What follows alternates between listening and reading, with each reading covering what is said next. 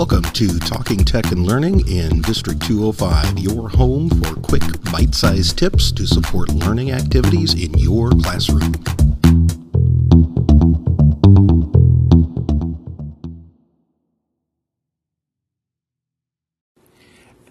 As of the publication of this episode, we are a week or two away from Earth Day, April 22, 2018.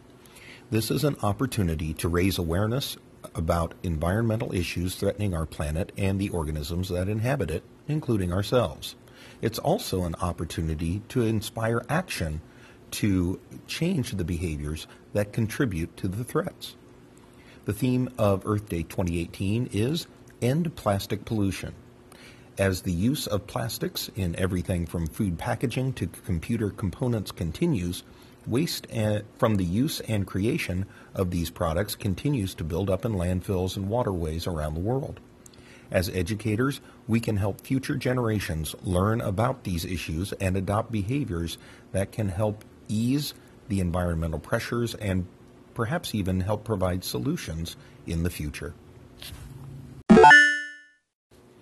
Educators can find a whole week's worth of Earth Day lesson plans and resources at www.earthday.org. Scroll down a bit and you'll find a tile that asks, Are you an educator? And just click the green Get Started button below that.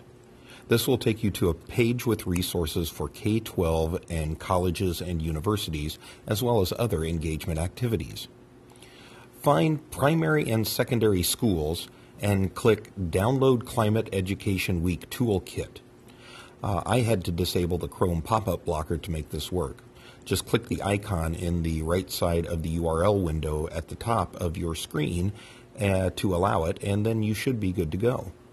This will download a 22-page PDF loaded with ready-made lesson plans and activities for you and your students to use every day uh, during the week April 16 through 20 leading up to Earth Day on April 22.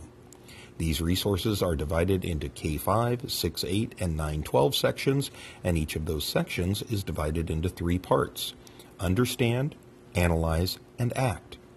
Lessons include clickable links to jump to other web resources, so using the electronic version will be much more valuable and earth friendly than printing it out. Back at the earthday.org website, you'll also find ways to share your activities with a global audience. Please keep in mind, though, that educators should always talk with your building principal and check the school's Do Not Publish list before sharing images of students online.